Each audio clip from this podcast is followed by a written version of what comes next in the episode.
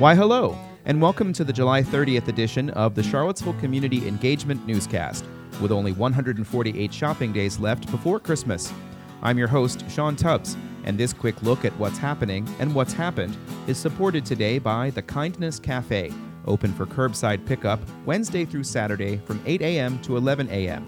at the Brooks Family YMCA in McIntyre Park. Visit the Kindness Cafe website to place your order. The Virginia Department of Health is reporting another 911 cases of COVID 19 this morning, with another 16 fatalities. That brings the total number of deaths to 2,141. The seven day average of positive tests is at 7.2% today, up from 7.1% yesterday. The latest numbers from the Thomas Jefferson Planning District were not available at recording time, but there were six new cases reported yesterday for a total of 1,669. Charlottesville's school superintendent will recommend that city schools remain online for the first nine weeks of the academic year. Rosa Atkins sent a message to school parents and staff Wednesday announcing she will ask the school board to consider that option and to reevaluate halfway through the quarter, which will begin on September 8th. The school board will meet at 5 p.m. to vote on the path forward, Atkins acknowledged that keeping schools online raises challenges for many, such as childcare, and those who did not learn well in a remote setting. She said there's also concern about student isolation, and the school system is working on ways to make connections and build relationships between teachers and students, and between students. The Albemarle School Board will meet at 2 p.m. to vote on whether it will begin the school year online or go with a hybrid model that includes face to face learning. The Greene County School Board voted last night to begin classes in person beginning September 8th. That's according to Terry Beige of the Greene County Record. Elementary schools will be in session five days a week, while older students will be in school two days a week. Radio station WTJU and the Ix Park have canceled their annual Freefall concert series. The weekly events were scheduled to begin on August 29th and run through October 3rd. The concerts attract thousands of attendees each year, and the station sent out a statement saying that there was no safe way to do that during the pandemic and that they hope to return in 2021.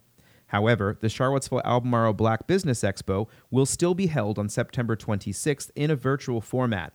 That event is part of the festival a group that studies the effects of climate change and recommends policies, has published a new report that concludes that low income households pay a disproportionate amount of their income towards energy costs. Susan Kruse is the executive director of the Community Climate Collaborative. She said C3 wanted to do the work after attending a community event at the Southwood Mobile Home Park. Residents in that trailer park were paying uh, $300 and more on energy per month uh, for a trailer. So unfortunately, we gave the survey an artificial ceiling at 500, and there were many residents who were actually paying more than that on a monthly basis for energy costs. Kruse says the Uncovering Energy Inequity report analyzed census tracts in Charlottesville and found that those with lower incomes have higher energy burdens. C3 will hold webinars on their study today at noon and 5 p.m. One of the speakers will be Caetano de Campos Lopes, their director of climate policy. Our first key finding after looking at more granular data was that nearly 5,000 households, or 27% of the city's population, face high energy burden levels. More than 4,000 of them face very high energy burden levels, and almost 1,000 of them allocate 20% or more of their income to home energy expenditures. Other speakers on the webinar include representatives from groups that lobby for more affordable housing options. Charlottesville's former fire chief has been hired as the new chief operating officer for Habitat for Humanity of Greater Charlottesville. Andrew Baxter resigned his position on June 11th after disagreements with city manager Tarron Richardson. In a release, Habitat said Baxter's experience would help the organization double its home construction program to more than 40 units a year. In a release, Baxter said that the single most important foundation element to a safe, healthy, resilient person, family, or community is safe, stable, and affordable housing. Tomorrow is the last day of work for the city's housing coordinator. John Sales has been in the position for about a year, but he won't be going far. I'll be going over to the Housing Authority to serve as their executive director. Sales made that comment at the July 15th meeting of the Housing Advisory Committee. That group has been reviewing potential changes to the zoning ordinance to increase the number of houses in the city. Charlottesville is in the fourth year of review of the city's comprehensive plan, which is to also include review of the zoning code and a new affordable housing policy.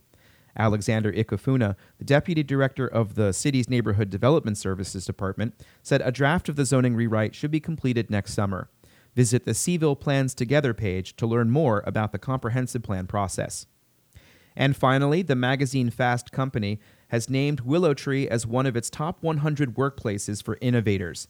The company was recognized for development of an app called Vocable AAC that helps those with speech impairments communicate. Willow Tree is set to move from its offices in downtown Charlottesville to the redeveloped Woolen Mills building, despite the pandemic.